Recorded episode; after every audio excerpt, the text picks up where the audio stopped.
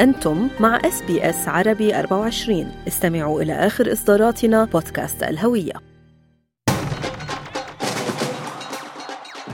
كرة القدم لكثير من دول العالم هي أكثر من رياضة وأكثر من طابة وأكثر من هدف هي شغف لا بل هي الهوس بعينه هل تذكرون حماسة الملعب عندما تبارى منتخب نسور قاسيون مع منتخب ال Socceroos في سيدني؟ مباراة جمعت ووحدت السوريين في أستراليا. ما هو سر شغف السوريين بالكرة الساحرة؟ لنستمع إلى ريان برهوم.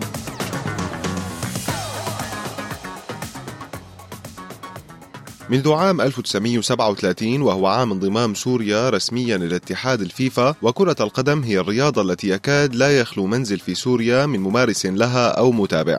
لعبة الفقراء. نعم كرة القدم هي لعبة الفقراء فلا تحتاج إلى مال لممارستها كباقي أغلب الرياضات. يكفي أن تجتمع مع مجموعة أصدقاء وكرة وتبدأ المباراة. فلا يخلو حي في سوريا من فريق شعبي ينافس حيا آخر في الشوارع والساحات العامة. ولكرة القدم الشعبية في سوريا قواعدها الخاصة والمتفق عليها من قبل اللاعبين وتتميز بطابع تنافسي يملأه شغف وحب للعبة.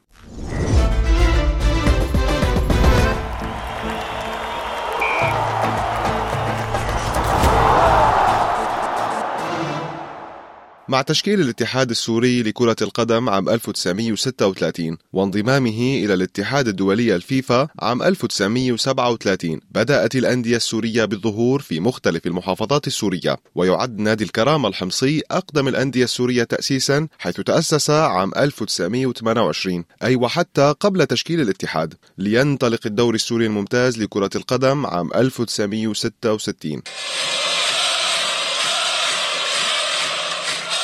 حدثنا السيد محمد قرقورة عن انطلاقة الدوري السوري وهو صحفي وكاتب مختص بكرة القدم ألف العديد من الكتب آخرها كان كرة القدم السورية خلال 65 عام. انطلق الدوري السوري موسم 66 67 وذاك الموسم انطلق بثمانية أندية هو الحقيقة كان بتسعة أندية لكن انسحب أمية الحموي اللي هو الطليعة حاليا بعد مباراتين ليستقر العدد على ثمانية أندية شاركت وقتها. ومن المفارقات أن فريق الوثبة تحت مسمى الفداء كان مشاركا في النسخة الأولى خلافا لفريق الكرامة الذي انتظر النسخة الثالثة. فالفرق التي شاركت في ذاك الموسم هي الاتحاد واليرموك من حلب يعني أهل حلب والسوري من حمص فريق الفداء. من اللاذقية الساحل اللي هو حطين دير الزور غازي اللي هو الفتوة الحسكة آه، اللي هو الجزيرة في محافظة الحسكة. من دمشق كان قاسيون اللي هو الوحدة ودمشق الأهلي اللي هو نادي المجد. أما عن المشاركات الخارجية للأندية السورية على الصعيد الأسيوي. طبعا المشاركات كلها نسيان باستثناء المشاركه الحافله لفريق الكرامة الذي دخل إلى كل بيت في سوريا ذاك الوقت موسم 2005 2006 وخاض المباراة النهائية وكان جديرا بالتتويج صراحة أمام تشومبوك الكوري الجنوبي يوم تلقى هدفا في الدقيقة الأخيرة وكانت المباراة سائرة إلى التمديد يعني خسر 2-0 في في كوريا. وفي حمص فاز الكرامة بهدفين لهدف لكن للأمانة فريق الكرامة ذاك الوقت فريق ترفع له القبة على ما قام به. فريق الجيش يحسب له أنه برع في المشاركات العربية وصحيح أنه يعني حقق اللقب الأول لكأس الاتحاد الأسيوي وقلده فريق الاتحاد 2010 لكن شتان بين كأس الاتحاد الأسيوي وبين دوري أبطال آسيا.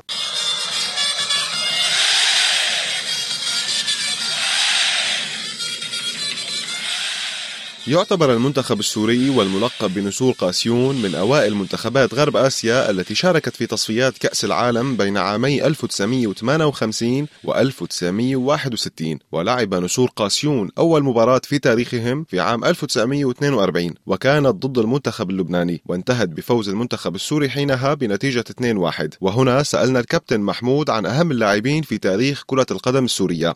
طبعا ماهر السيد هو عميد لاعبي منتخب سوريا 110 آه، مباريات آه، دولية. بين ويبقى فراس خطيب هو الهداف التاريخي ب 36 هدفا. تحدثنا عن لاعبين لا أحد ينسى الكابتن نزار محروس كابتن عبد القادر آه، كردغلي. هذان يعني أيقونة خلينا نقول في مسيرة منتخب سوريا خلال الثمانينيات. يعني أسماء كثيرة لكن بصمة قليلة نحن من سوريا. على الصعيد الفردي لا أحد ينكر عمر خريبين وكيف اقتحم قائمة أفضل لاعب في القارة الأسيوية. لا أحد ينكر الدور الذي يقوم به عمر السومة. في حديث مع الكابتن رجا رافع وهو لاعب سوري وهو الهداف التاريخي للدوري السوري الممتاز وثاني الهدافين في تاريخ منتخب سوريا. حدثنا عن الهدف الذي يعتبره الأهم في مسيرته الكروية مع المنتخب السوري. طبعا الهدف الأجمل اللي سجلته بحياتي كان كان مع المنتخب إيران بإيران. كان هذا كان منتخب إيران من أقوى منتخبات آسيا ولحد الآن يعني. كانت التصفيات التاهل لكاس العالم كانت بين الأردن وإيران. فكان كانت غرب آسيا بإيران لعبناها فكنت فسجلت جول على إيران من أجمل الأهداف اللي سجلتها يعني. كنا متقدمين 1-0 وحتى كان رئيس الاتحاد الآسيوي كان محمد بن همام. للامانه قال لي هدفك وشلون استقبلت الطابة وشلون سجلت الجول من أجمل الأهداف اللي أنا شفتها بهي البطولة يعني.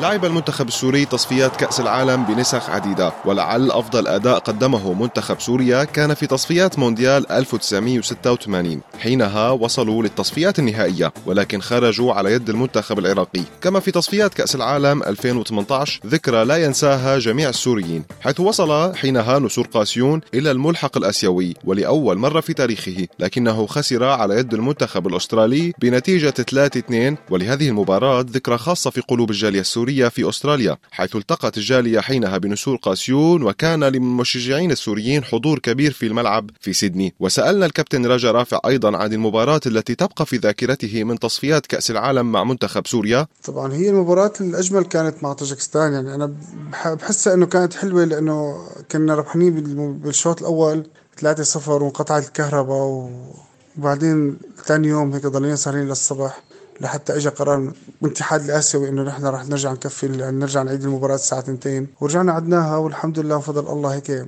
رجعنا عدلنا ورجعنا الحمد لله أنا جبت الجول الفوز يعني ربحنا 2 1 الأستاذ عدنان أعرج وهو متابع لكرة القدم العالمية ومنها السورية يلخص لنا مشاركات المنتخب في تصفيات كأس العالم. للأسف ما حالف الحظ بالتأهل ولا مرة مع أنه كانت على أعتاب التأهل عام 1986 بس للأسف وصلت للمرحلة النهائية هي ومنتخب العراق وصلوا لمباراة فاصلة بيناتهم ذهاب وإياب بدمشق. والمباراة الإياب صارت بالطائف بالسعودية لأنه كان الحظر ممنوع على الملاعب العراقية أنه يلعبوا على أرضهم.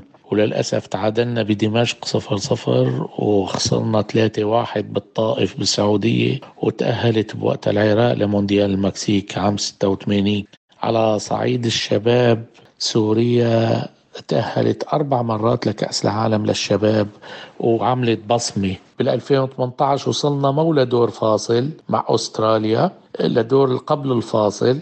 للأسف وخسرنا. تعادلنا وخسرنا بأرضهم 2 1 بتذكر. عمر السومة دقيقة 84 في ماتش ماليزيا. أستراليا ربحة واحد. السومة عنده ضربة جزاء وفرصة التعديل. يمشي عمر السومة حط جول جول جول جول جول جول جول! جول لسوريا! فاز المنتخب السوري بعدد من البطولات.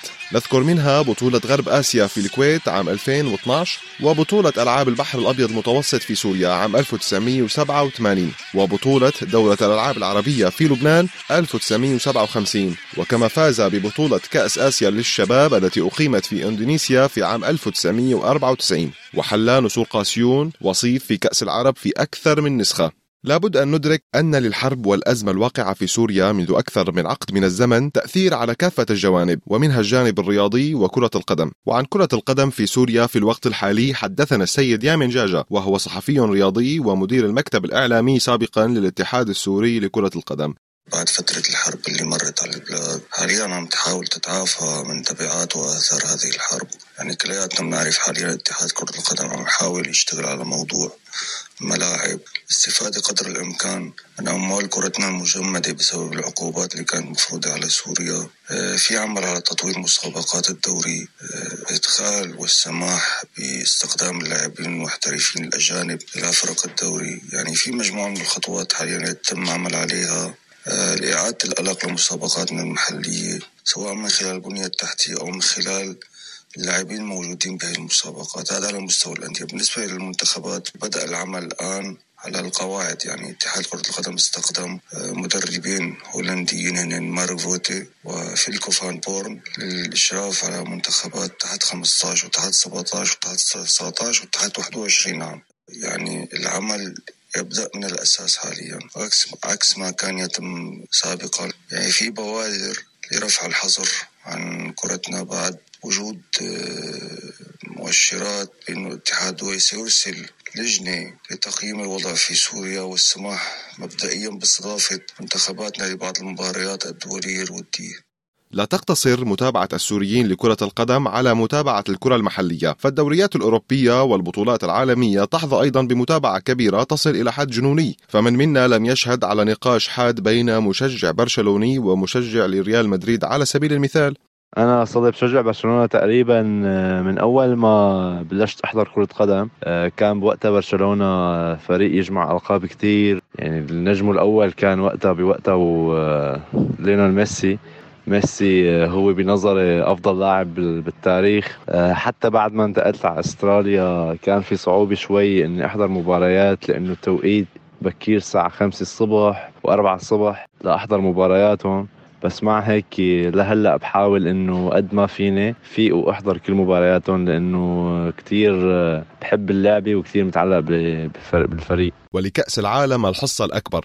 فكما هو معروف كأس العالم هو الحدث الكروي الأكثر متابعة في العالم. وللسوريين ارتباط كبير بهذا الحدث الرياضي وكون المنتخب السوري لم ينجح حتى الآن بالتأهل لكأس العالم لم يقف هذا في وجه السوريين فيختار السوري منتخب من الدول المشاركة منذ نعومة أظافره ويعتبره الممثل الرسمي له في البطولة. أتذكر في كأس العالم 2014 حين مررت بإحدى المناطق في سوريا قبل انطلاق كأس العالم حينها. تفاجأت بكم الأعلام المرفوعة على شرفات المنازل وفي المقاهي والمطاعم والشوارع وتشعر وكأنك تدخل إلى منطقة سفارة مباراة وليس حي شعبي. وعند صافرة البداية لأي مباراة في كأس العالم تجد الجميع أمام شاشات التلفاز في البيوت والمطاعم وصالات العرض. الجميع يتابع بهدوء والجميع مترقب منتظرين لهدف يفرح القلوب. ثم يأتي الهدف وتتعالى الأصوات والصيحات التشجيعية والتصفيق وترتفع الأعلام. بينما مشجعو المنتخب الآخر جالسين وغير راضين عن أداء فريقهم يدعون آملين بالعودة في النتيجة وتحقيق الفوز. هذا الشغف الكبير لكرة القدم نقله السوريين معهم إلى أستراليا. فالجالية السورية أيضا متابعة لهذه الرياضة وحضور المنتخب الأسترالي شبه دائم في كأس العالم زاد الشعور بالانتماء لهذا البلد لدى السوريين. فهنا لدينا منتخب يمثلنا ندعمه ونشجعه ونفرح لإنجازاته. والآن نترككم مع أحد أبناء الجالية السورية المسافرين إلى قطر لمتابعة كأس العالم ودعم المنتخب الأسترالي. حي الله حيه الرمش له فية. يا حي من جانا ويا زينها من جية. عشرين تشرين الثاني 2022 بهذا اليوم رح يتحقق حلم من الأحلام اللي كنت بتمنى تصير حقيقة خاصة من أنا وصغير. رح أكون بقطر لحتى أحضر افتتاحية كأس العالم والمباراة الأولى اللي بتجمع بين المنتخب القطري ومنتخب الإكوادور. وبكل صراحة ما كنت بتخيل يجي هاليوم. اللي رح يكون فيه بقلب المدرجات مع رفقاتي وأخي وشجع أستراليا. كل المباريات اللي رح يلعبها بدوري المجموعات هذا البلد اللي أعطانا كتير وعشنا أحلى أيامنا فيه. فهذا أبسط شيء ممكن نعمله تجاه أستراليا والمنتخب الأسترالي.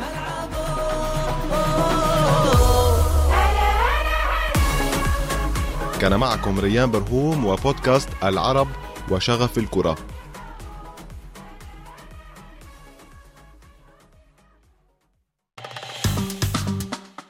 اضغطوا على ال like أو على ال share أو اكتبوا تعليقا. تابعوا SBS عربي 24 على الفيسبوك.